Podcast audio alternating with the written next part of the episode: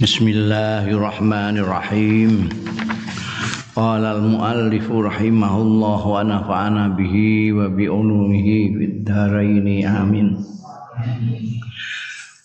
Tahrimul khulwati bil mar'atil ajnabiyati ghairil mahram. Diharam kene persepen bil mar'atil ajnabiyati kelawan wadon liya liya broyo perempuan asing gair mahram sing ora mahrame. Wa tahrim tasabbuhi ahadil jinsain bil akhari lan diharam kene nyerupanine salah sijine jinis loro lanang wedok bil akhari kelawan liyane. Maksude wong lanang nyerupani wedok wedok nyerupani lanang. Dobal syar'u tepake apa syara al islami kang bangsa Islam anzimatal hayatil khassati ing aturan-aturan kehidupan khusus wal amatilan umum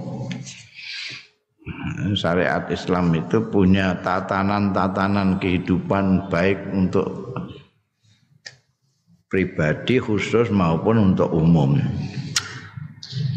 Fil usrati ing dalam keluarga wal manzilan rumah tangga fil musta wa fil mustamailan ing dalam masyarakat.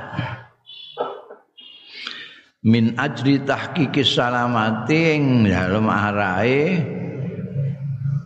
nyatakake keselamatan. Wal himayati lan ngreksa jaga minat tawarruti saking terlibat fil mungkarati ing dalem pira-pira kemungkaran. Wal fawahisi lan kemesuman-kemesuman. Wa tajannubil i'tida'i lan ngedoi menjahati alal a'radi ngatasé kehormatan kehormatan wa tahdzir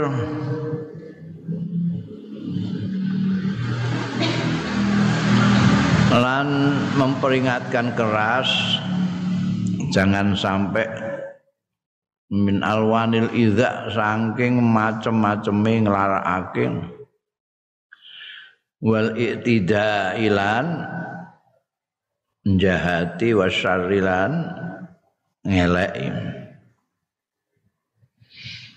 wa tadmiril wujudil mustaqbali lan ngerusak wujud sing wujud wal mustaqbali lan masa depan. Menghancurkan eksistensi dan masa depan Lidha krono araiku krono arai syariat Islam itu mempunyai tatanan yang seperti itu. Harama ngaramake apa asar usara al khulwatu sirriyatu tai persepen sing rahasia. Bainar rajuli antarane wong lanang wal mar'ati lan wong wedon.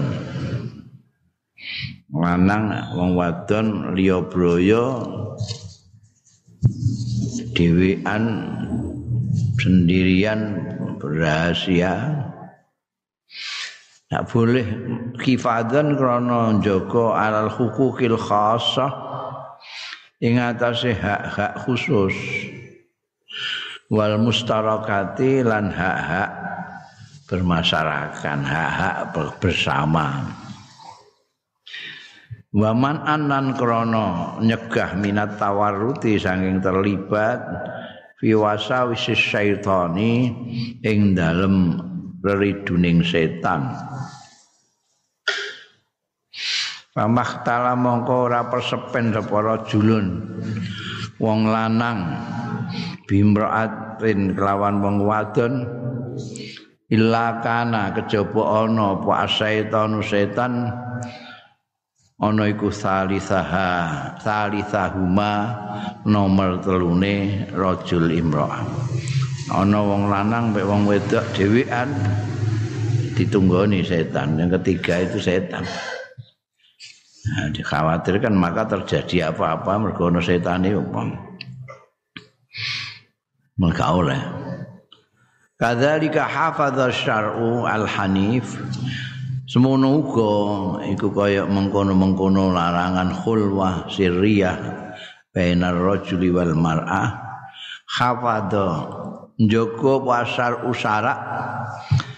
Al-hanif sing suci alakiani rajuli.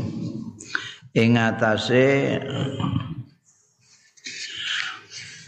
wujude wong lanang wa kianul mar'ati lan wujude wong wedon wa masalihima lan kepentingan-kepentingane rajul lan mar'ah. Wa alzama lan netepake ya syarul hanif mura'atal khilqah tawa khalqah untuk ngreksa titah kedadian wa ahlan naluri tabiat. Alati khalaqallah. Kang wis nitahake sapa Allah al insana ing manusa alaiha ing atase lati. Tabiat. Fitrah maksudnya Faharrama mongko ngaramake apa asar usara aidon halimane ngaramake tasabbuhar rijali ing anggone nyerupani wong-wong lanang bin nisa'i kelawan wong-wong wedon. Karena dititahno Gusti Allah kowe lanang kowe wedon wis secara fitri dikesake Gusti Allah gitu. Ya. Ada kowe dadakan sing lanang kepengin kaya wong wedok sing wedok kepengin kaya lanang lima krono barang fi kang tetep ing dalem bayane minat tahannusi. Nyatane tahannus. Apa jenenge mewadamkan di wadah apa jenenge tahannus itu wandu. Waton lan nyerang bil karomatil insaniyati kelawan kehormatan kemanusiaan wa kharramalan ngaramake ya syara aidan halimane tasabbuhan nisa'i. Bukan hanya tasabbuh rijal bin nisa tapi juga tasabbuhan nisa. Anggone nyerupani wedok bil rijali kawan wong lanang fil albisati ing dalam pakaian-pakaiane wal harokatilan gerakan-gerakane eh. Ah wa ghairi larika lan liyane mengkono-mengkono albisah wal harokat. Hmm. jadi seperti halnya wong lanang gantuk medoki wong wedok gantuk ngelanah wong wong lanang kok kowe watir karuan nganggo lipstik bareng ngene. Ngene ku lha apa Wong wedok juga gitu, terus nganggo watok menek gendeng barang-barang. Di ana dalika khurujun alal fitrah. Karena setune mengkono mau iku metu alal fitratil basyariyati ing atase fitrah kemanusiaan. Wantikasin khuruj al fitratil basari. Anna dzalika khuruj wantikasun lan bertentangan wa qalbun. Lan membalik lil ma'ayiri maring ukuran-ukuran norma-norma. Wal awsafit tabiiyati lan sifat-sifat alamiah. Jadi paringi secara alamiah dadi wong lanang ya. Kaya wong lanang. Medok iku jenenge membalik. Amma tahrimul khulwati ana dene diharam kene sen bersendiri persepen bil mar'ati kelawan wong wadon. Al ajnabiyati sing asing artine sing liya braya ghairil mahrami ora mahrame blas. Mahram iku sing haram dikawin. Dulur-dulur sing haram dikawin iku mahram. Sing halal dikawin ajnabiyah gak entuk persepen bareng iku. Tahrimul khulmah mau fali kaulillahi ta'ala mongko krana dawuh Gusti Allah taala. Wa idza sa'altumun mata'an fas'alun min wara'i hijab. Wa idza sa'altumuhunna antat kalane njaluk sira kabeh guna ing nisa mataan ing barang apa ta apa. Fasaluhuna mongko njaluk sira ing nisa min wara hijab saka mburine tapir. Tapi menika anu kula betahake anu dandang menika kanggo aja kok menjero dhewe. Eh aku aku hijab dhewean wedok dhewean kowe mlebu terus kowe kepengin anu mau ngampil dandange ngono ya kaure Ida tolaptum tatkalane nupres sira kabeh ayuhar rijalahe wong-wong lanang hajatan ing swijining hajat au ghordon utawa tujuan au sayan utawa suwi-wiji minan nisa'i saking wong-wong wadon fatlubu mongko nupriya sira kabeh dalika ing mengkono-mengkono hajah ghordon utawa sayan mau min wara isitrin saking burine tabir. Au satirin utawa aling-aling khifdon krana ngreksa lil hududi marang wates-wates wa mulazamatin lil haya khifdon lil hudud. Wa mulazamatan lil haya iman netepake lil haya marang isen rasa malu wa tuhron lil qalbi lan kana kesucian lil qalbi marang ati wa nafsi lan jiwa min wasawisi syaitani saking reriduning setan setan itu wah ahli ini yang menaik yang untuk membendung setan itu supaya tidak ganggu-ganggu gitu. Cara-caranya antara lain ya itu. Membutuhake apa-apa toko wong wedok. Ya harus ada aling-alingnya wa aqadati sunnatun nabawiyatu lan ngukuhake apa sunnah kenabian hadzal hukma ing iki hukum wa hadzarat an memperingatkan jangan sampai melakukan ya sunnah nabawiyah minas subuhati saking piro-piro subhat. Wa mazalikil hawa lan panggonan-panggonan keplesete nafsu bainan nasi antara manusa qadibatan secara keseluruhan. Wa minhum iku setengah saking mereka itu al aqarib ghairul maharim. Kerabat-kerabat sing dudu mahram. Apa meneh wong liya bro kerabat-kerabat sing dudu mahram saja tak boleh persepen sendirian. Warada fi hadisin. Persepen itu kan apa? Karena orang itu dua yang yang menjadi kontrolnya manusia berbudi. Manusia yang berbudaya itu dia mempunyai kontrol dua. Kalau dia orangnya imannya kuat kontrolnya Allah Subhanahu wa taala. Dan ini tidak semua jarang lah. Sing umumnya kontrolnya adalah masyarakat. Mulane ana riya barang itu dia tidak melihat Allah tapi melihat masyarakat.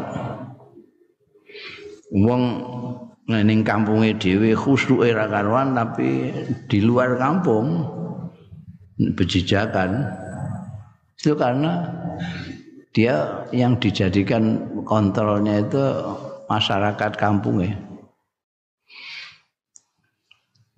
Wae nek konangan kancamu isin. Nek gak ana kanca gak isin. Padahal ana kanca gak ana kanca konangan Gusti Allah. Kan gitu. Biasanya Gusti Allah nomor sekian. Karena itu lalu kontrol berikutnya adalah masyarakat. Nah nek kowe dhewean, lanang wedok dhewean ning ngene persepen. Apakah persepen itu dalam pengertian gue nih kamar berdua atau di tempat asing yang tidak ada orang yang kamu kenal? Gue sakarepmu dhewe, sing wedok ya sakarepe dhewe. Maka setan yang berperan di situ. Makanya syariat memberikan barikade barikade bagaimana supaya kamu itu terlindungi terutama sing ora ndelok CCTV ini Gusti Allah tapi CCTV ini orang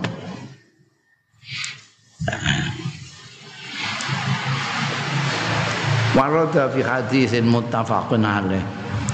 Tumeka ing dalam hadis sing muttafaq alaih an Uqbah bin Amir radhiyallahu anhu anna Rasulullah setuhune Kanjeng Rasul sallallahu alaihi wasallam iku kala dawuh ya Rasulullah sallallahu alaihi wasallam Iyakum badukhul ala nisa. Iyakum medya sira kabeh wadukhul ngedoi sira melbu ala nisa ing atase wong-wong wedok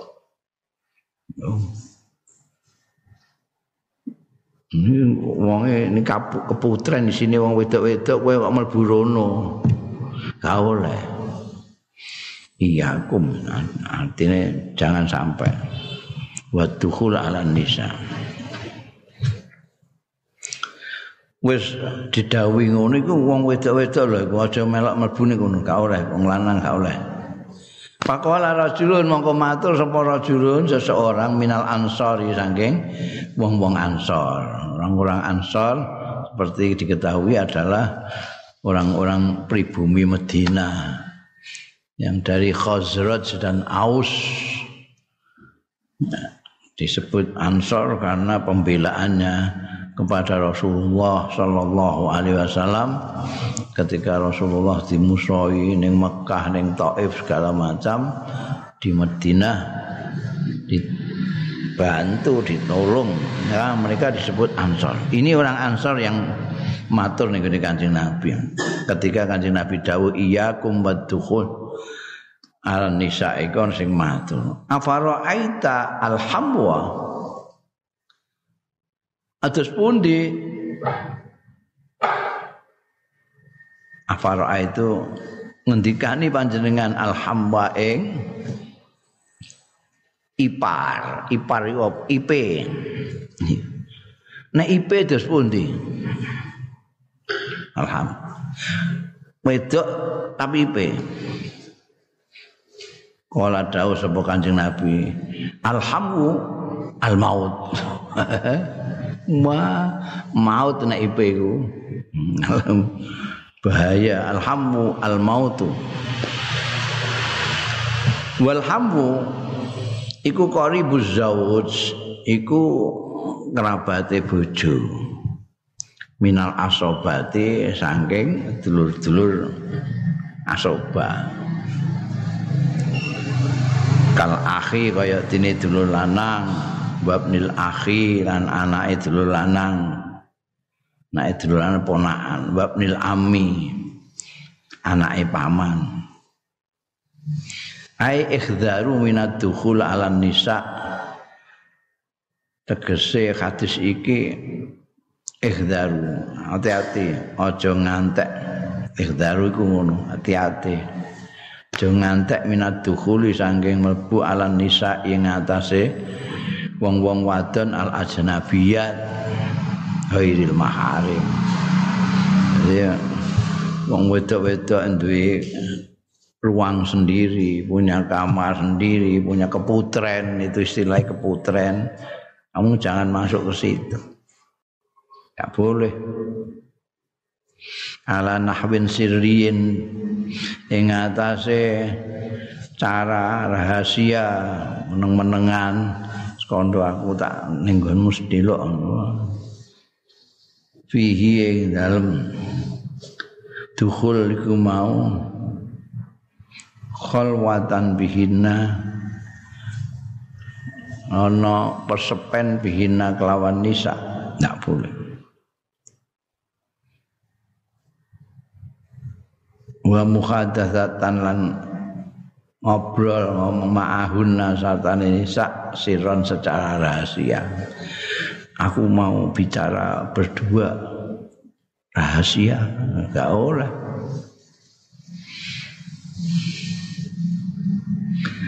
Nahyu ta larangan iki yasmalu mencakup al ahmad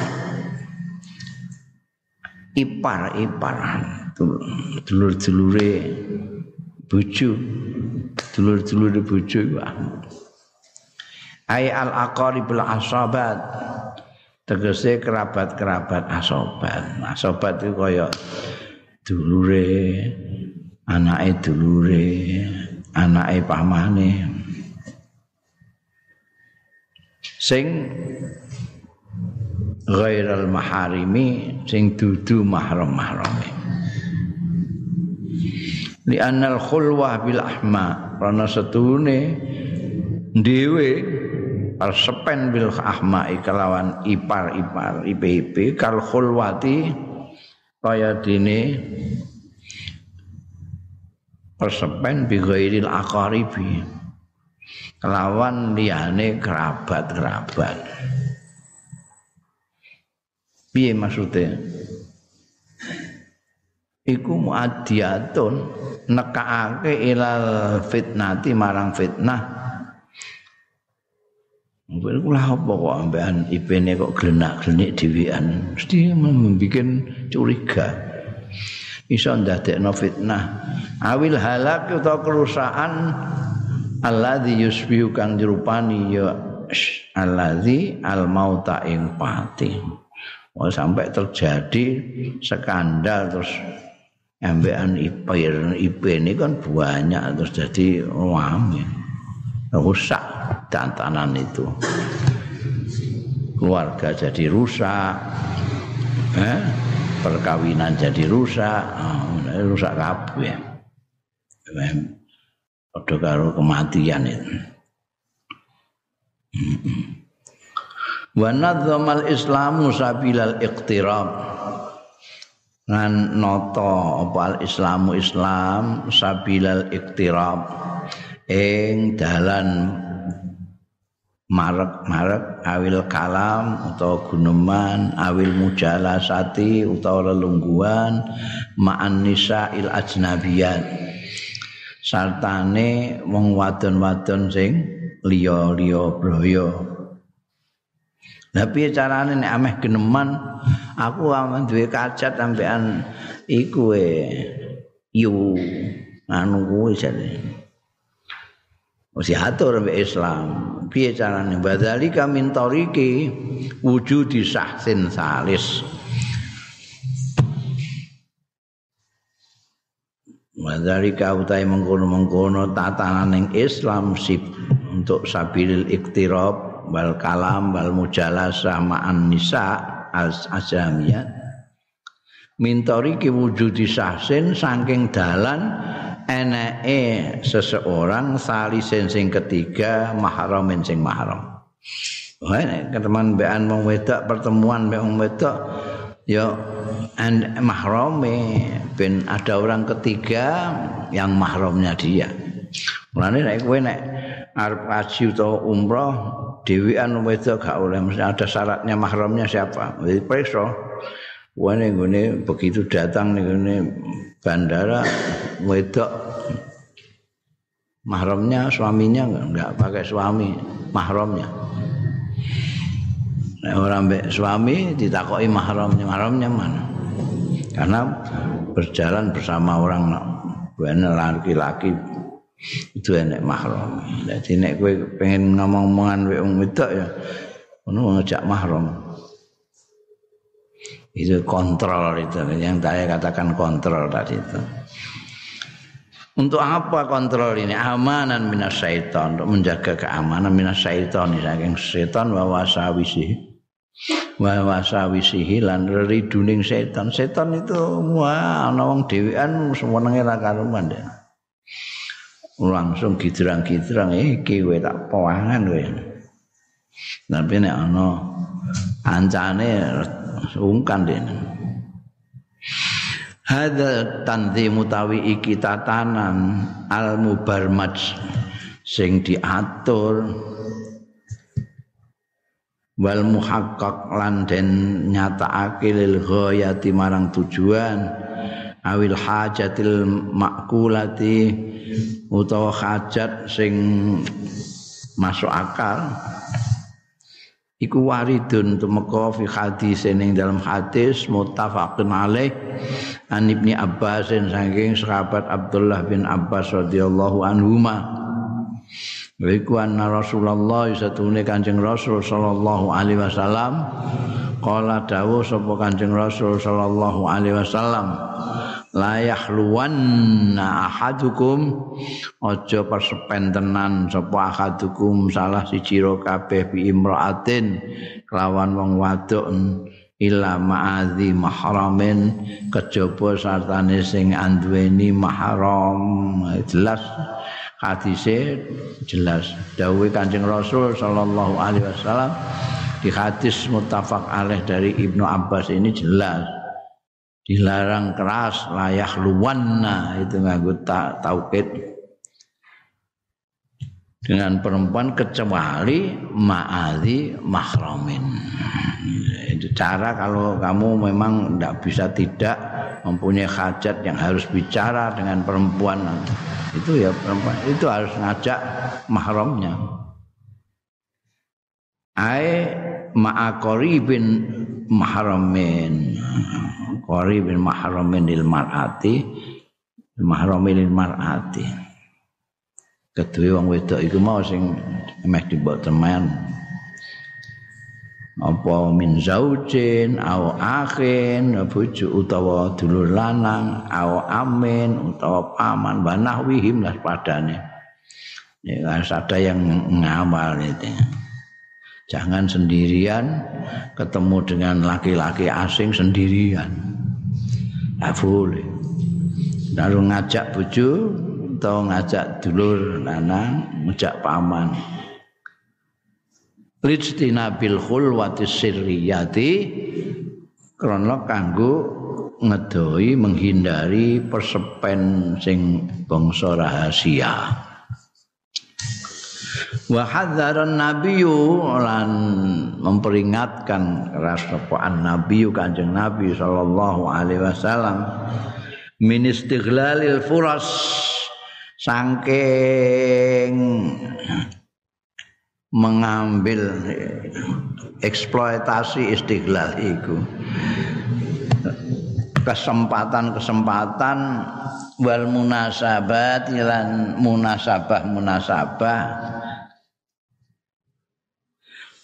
wa qada'il hajati lan qada' hajat wala siyama khina taqdimi ba'dil hidamat lin nisa'ir rijal al ghaibin tak boleh mengambil kesempatan istiglal fursi wah mumpung iki mumpung sing lanang gak ana ning omah ngono iku. Iku istiglalul furas wal munasabat. Iki ana musafir wa qada hajat iku nekani pira-pira hajat wala siyama khina takdimi ba'dil khidamat khadamat. Pemeneh nalikane melaksanakan sementara khidmah-khidmah linisa irrijal maring bojo-bojone wong-wong lanang al-ghaibina sing lagi ora ana eh ini suaminya ndak ada terus diambil kesempatan ameh glenian dhewe. Eh gak oleh.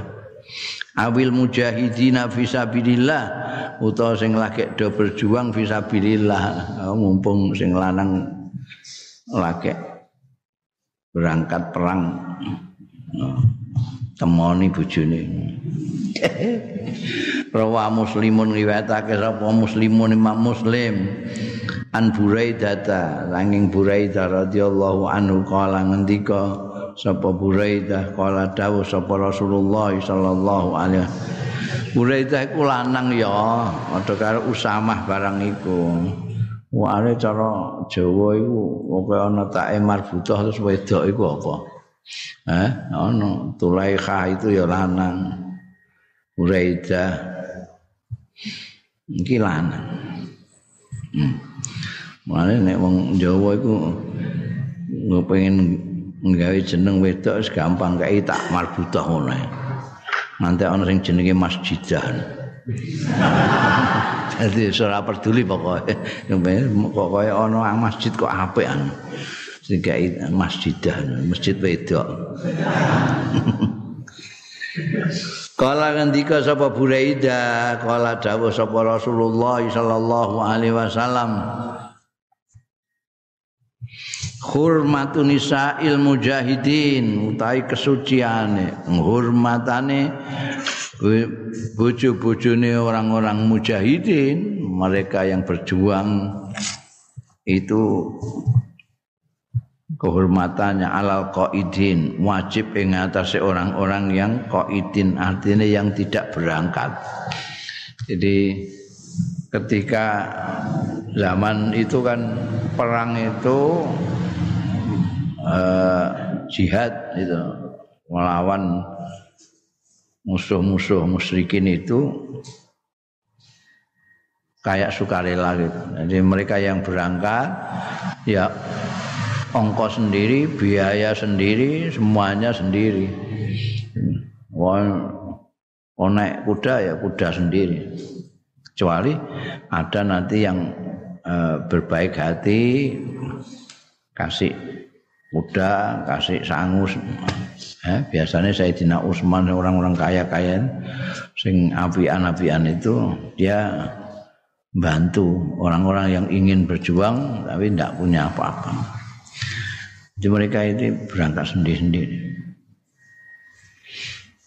Ya. Nah, itu yang.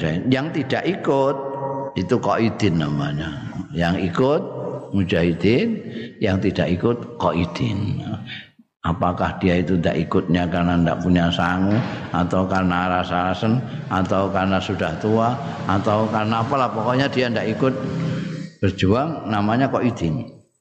Maka ning kene hadis Kanjeng Nabi hormatun nisa'in mujahidin. Tapi kehormatane bojo-bojone mujahidin alal qaidi ning atas wong-wong sing tidak berangkat jihad iku kahormati ummahatihim kaya kehormatane mbok-mboke qaidin. Jadi harus dihormati betul istri-istrinya mujahidin itu sebagaimana dia menghormati ibu-ibunya sendiri. Tak boleh malah terus tinggal lecehkan kamu mumpung bujuni lagi berangkat perang. Eh, gak boleh. Ma min rajulin ora ana seorang laki-laki pun ana mine minal qaidina saking wong-wong sing tengok-tengok anane tengok-tengok tidak ikut perang. Yakhlufu rajulan ganti artine dipasrahi. Iki aku pasrah omahku ya bojoku mbek anakku ya. Gak mangkat sampean ya lufu rajulan ing wong lanang minal mujahidina saing sing orang-orang yang berjuang. Yakhlufu fi ahli ing dalam keluargane rajulan fayahunu hu fihim. Mongko nyidrani mengkhianati sapa rajulin ngarep hu ing rajulan nguri fihim ing dalam ahlihi illa waqafa lahu yaumal qiyamah. Kejaba mandek jumeneng. Ya rajulin lahu kanggo rajulan. Rajulan sing arep mamin rajulin. Lahu kanggo rajulan. Yaumal kiamat ana ing dina kiamah fayakhud mongko ngalap sapa rajulan min hasanati saking kebaikan-kebaikane rajulin masa ing barang saakang karep ya rajulan hatta yardo sehingga puas ya rajulan Artinya ana wong berangkat berjuang iki kancane ora melok. Ora melok terus dititipi. Iki aku titip keluargaku omah. Ya keluarga dijogo sing apik-apik ngantek engko aku bali saka berjuang iki. Kari-kari sing di amanati iki khianat. Ana istilah pager makan tanaman itu. Pager makan tanaman dikongkon jaga bojone malah dinodai. Ora dilaksanakno amanahe kancane, engko ning kiamat iku di dicegat mandek. Niki Gusti, niki sing khianat kae. Lho, keapiane wong sing dititipi iki mau sing khianat ono sembayange posone sak piturute iku dijikuk dikekno wong sing dikhianati iki pejuang yang titip iku mau Jiku es piro ya sak karepe sampai dekne puas. Malah nek puase dene ngantek ngentekno ngamale sing apik bar bar. Hanya karena khianat begitu entek kabeh mbayangi pasane kajine teman pokoke gawanane ning gone kiamat dina kiamat iku semono akeh dijikuki kabeh kalau wong lanang sing dikhianati ki mau. Sumal tafata bar ngendika ngono Kanjeng Nabi berdawuh fayakhul min hasanatihi masya hatta yardha. Sumal tafata monggo kari-kari noleh sapa Kanjeng Rasul sallallahu alaihi wasallam. La sumal tafata monggo kari-kari noleh ilaina marang kita kita para sahabat sapa Rasulullah Kanjeng Rasul sallallahu alaihi wasallam faqala lalu berkata aqala mongko ngendika sapa Rasulullah sallallahu alaihi wasallam madzanukum Iku apa dzanukum utahi penyana ira? Eh, ke mana? Madzanukum. Nah, ngantek ngono kan Nabi. Fi hadzal hadis iku ing dalem iki hadis al hasu tawi anjuran ala ta'awuni. Jadi apa namanya? Kalau ada kawan yang pergi yang ditinggal ini mempunyai kewajiban untuk menjaga itu sampai disebutkan oleh Rasulullah Shallallahu Alaihi Wasallam khurmatun nisa'il mujahidin alal qaidin ka khurmati ummahatihim. Seperti kehormatan ibunya. Ya, harus dijaga dihormati kesuciannya seperti ibunya sendiri. Jadi fi hadzal hadis al hasu nganjurake alat ta'awuni ing atase kerjasama tulung menulung wa takafuli bainal muslimin saling menjamin bainal muslimin antarane wong-wong Islam. Litahqiqil ahdafil kubra supaya nyatakake tujuan-tujuan akhir yang besar lil umati kedua umat ada yang berjuang ada yang menjaga yang di apa dalam negeri maksudnya Ayo kanjeng Nabi Muhammad Sallallahu Alaihi Wasallam itu kalau perang keluar dari Madinah itu ada yang dijadikan khalifah di Madinah. Ketika perang Badar, Sayyidina Utsman tidak ikut ke Badar. Tapi dia termasuk ahli Badar karena dia bertugas sebagai orang yang menggantikan Kanjeng Nabi di Madinah. Jadi kalau ada apa-apa di Madinah, tanggung jawabnya Sayyidina Utsman. Nah, Sayyidina Utsman termasuk nih daftar Ahlul Badr meskipun tidak ikut ke Badar. Tidak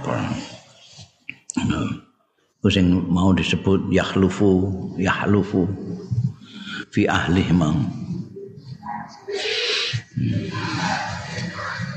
Jadi tujuan besar itu mingkohril adui saking menaklukkan musuh. Wadifa anil umati lan bilani anil umati saking bangsa wal biladi lan negara.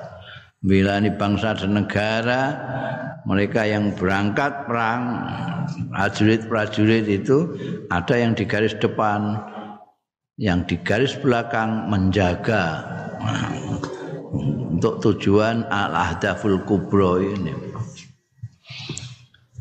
Walakin dzalika angin tapi ne mengkono mau iku masrutun disyaratake bi ayyakuna kelawan yen to ana taun saling menolong mau kok iman iku jumeneng alal iffat ing atase kehormatan.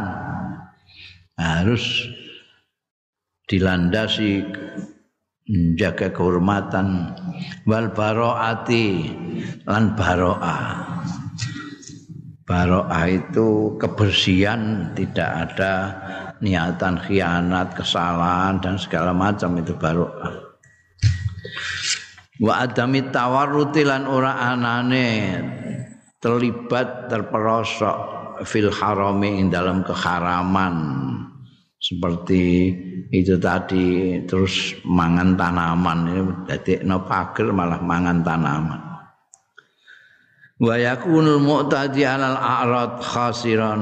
Lan ana sapa sing berbuat jahat alal a'rad ing atase kehormatan-kehormatan ana iku khasiran rugi halikan terusak fil akhirat ing dalem akhirat rugi mergo engko didodosi gawanan-gawanane kon dunya iki amal-amal baiknya diambil oleh orang yang dikhianati tadi, yang dijahati di dunia. Kan rugi. Rusak. Mergo amale gak sing dijagakno malah entek. Itu iku soal khulwah wa amma tahrimu tasabbuhur rijal ana dene diharam kene nyerupani ne wong-wong lanang bin nisa iklan wong-wong wadon. Kaya niku ne ludruk-ludruk iku. Wa alal aksi lan ing atase kosok wangsule wong wedok-wedok nyerupani wong-wong lanang fahuwa. Mongko utawi tahrimu tasabbuhir rijal bin nisa au aksihi iku insijamun sesuai ma'at tabiati sartane tabiat watak yang norma asawiyati sing normal wal iktidali lan jejeg. Wong lanang dadi lanang itu jejak wong wedok sebagai wong wedok sesuai fitrahnya wong wedok itu jenenge normal. Tabiah sing sawiyah wal iktidal. Jadi mulane terus diharamno lanang medoki wong wedok ngelanangi itu kan. Supaya tidak merusak atau biati sawiyah wal iktidal ini ya Falikulin mongko tai masing-masing minar rijali saking wong-wong lanang wan nisa ilan wong-wong wadon daurun itu peranan wa muhimmatun dan kepentingan fil hayati yang dalam kehidupan ini. Payah rumu mongko haram ala rijali ngatas wong-wong lanang apa atasabuhu nyupani bin nisa iklan wedon wedon fil harakati dalam gerake aulinil kalam itu eh? Aluse omongan awi zinati utawa papaese awi libas utawa pakaiane.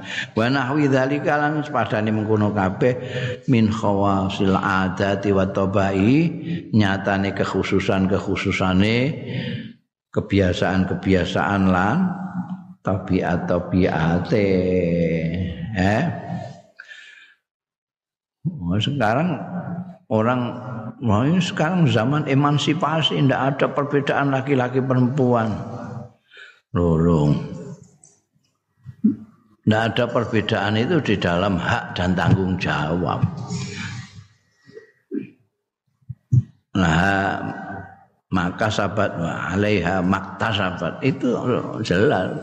Itu jangan salah mengartikan emansipasi persamaan hak dan kewajiban. Bukan pengobahan pengubahan fitrah atau naluri. Ini orang salah kadang-kadang salah. Oh. terus oh ini soalnya laki-laki boleh nyetir ya kita boleh nyetir. Laki-laki boleh bal-balan ya kita bal-balan. Nah ya. Itu jari ini emansipasi. Wah nyatanya sih ini melok-melok orang wedok-wedok bal-balan sing delok ya bangsa tukang becak iku. Sing didelok ora bal-balane tapi pupune ngono.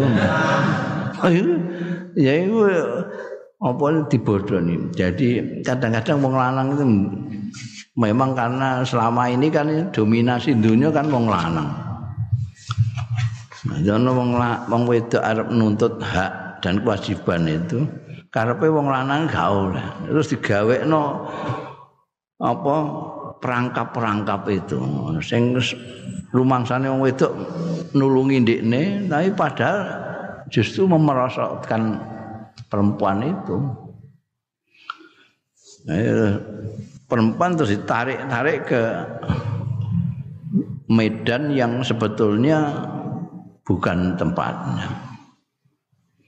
Nah, yang itu kadung semangat kita harus sama hak sama kewajiban lali kepada fitrahnya. Jadi kuncinya pokoknya laki atau perempuan itu jangan melupakan fitrahnya bahwa kewajiban dan hak sama. Laki-laki boleh begini, perempuan boleh begini. Tapi lihat fitrahnya. Fitrahnya jangan pernah lupa. Bodoh-bodoh bertanggung jawab kepada keluarga itu sesuai dengan fitrahnya masing-masing. Jadi sing bapak lah apa? Sing lah apa? Misalnya ngopeni anak itu bapak terus iso merempul kabeh bocah iku sing sing he. Mulai lahir terus sing lanang kowe aku lanang kowe aku wis ngetokno kok. Kowe saiki sing ngopeni sing ngedusi barang jenggling kabeh anake. Nggih wong lanang ojra kudu kono mbok apane iku yo jare kon ngedusi. Ngedusi kok mbok jegurno jeding ku piye?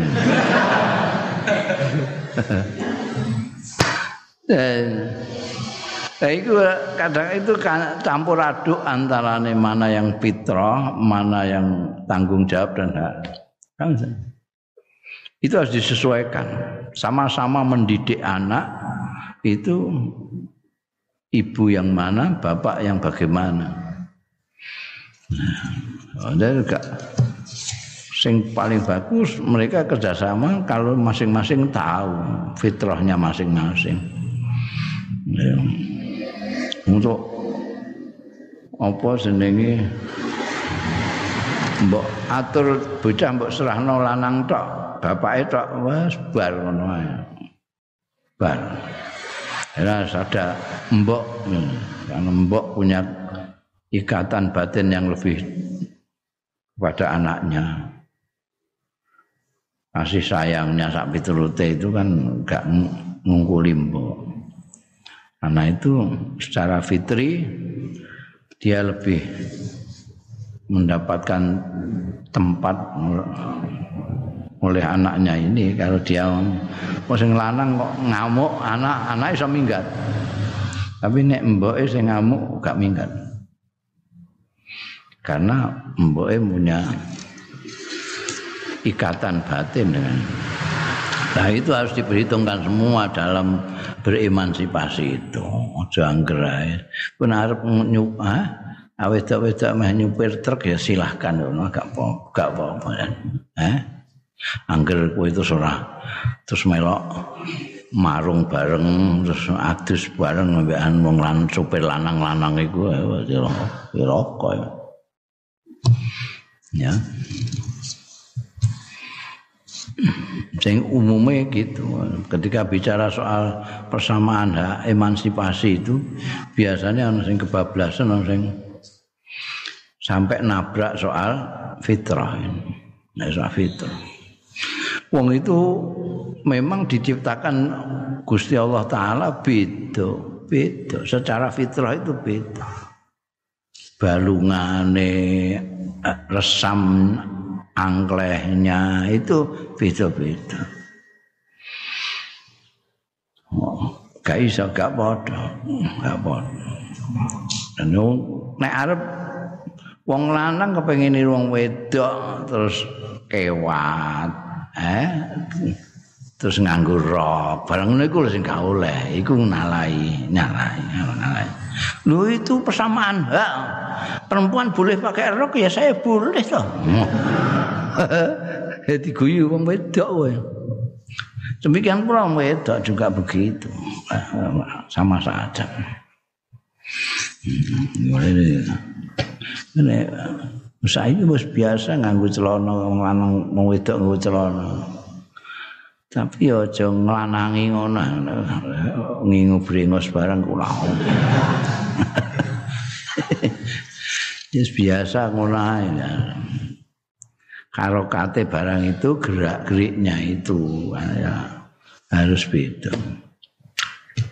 Sesuai dengan nalurinya masing-masing.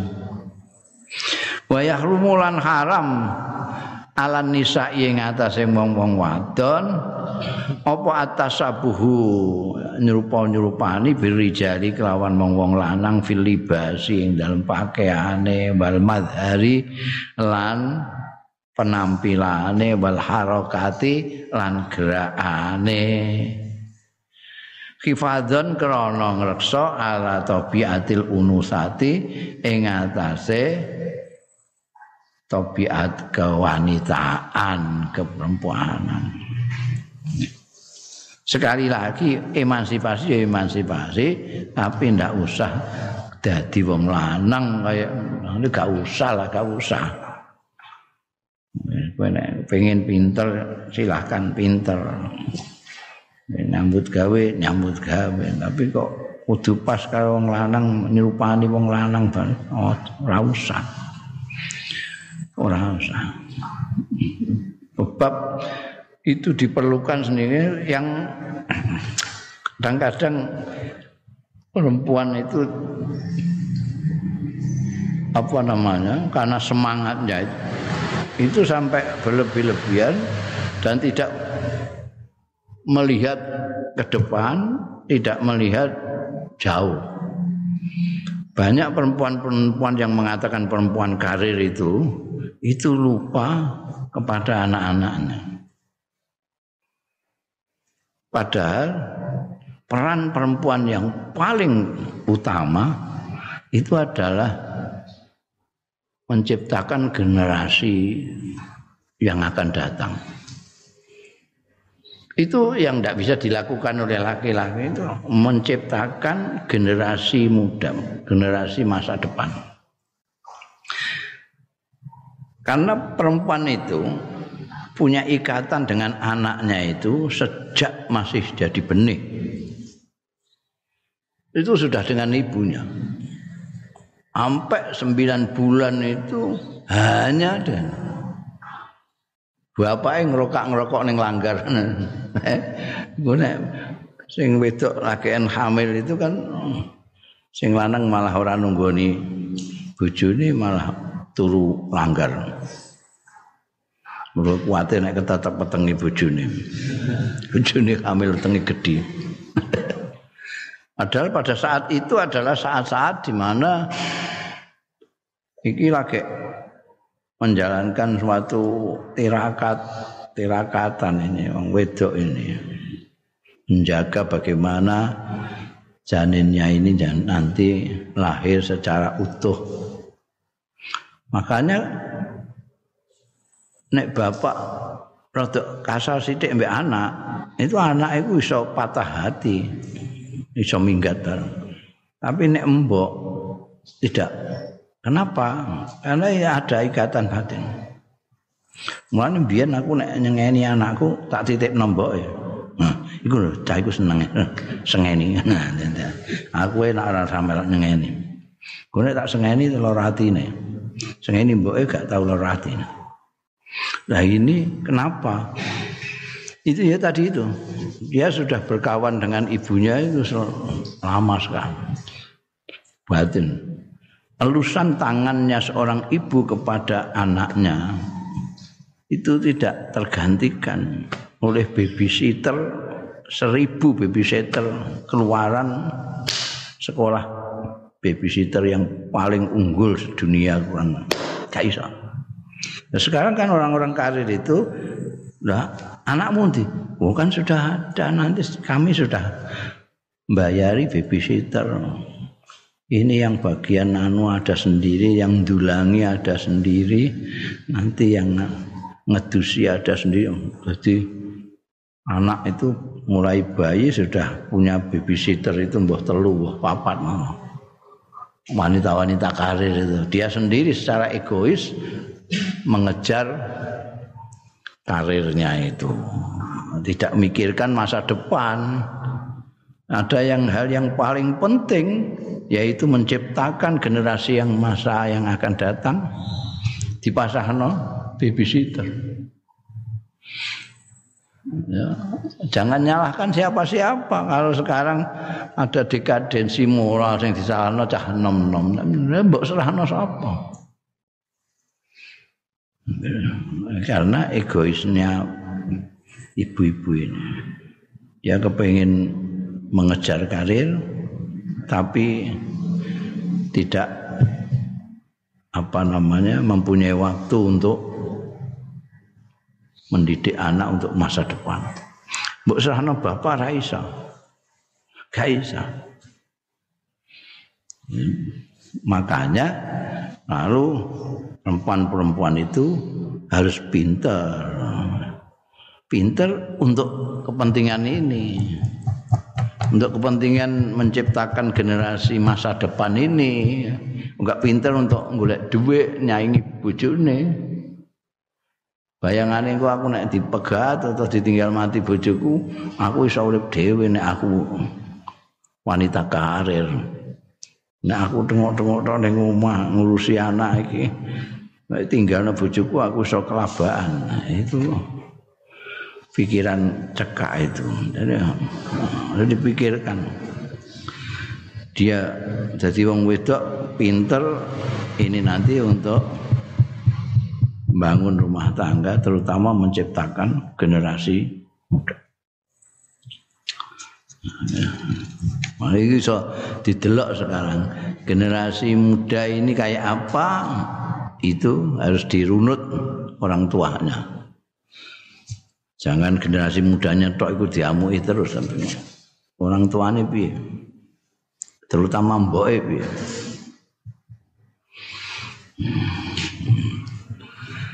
Bundel wa yahrumu ala nisa at-tasabbuh bir rijal wallahu a'lam.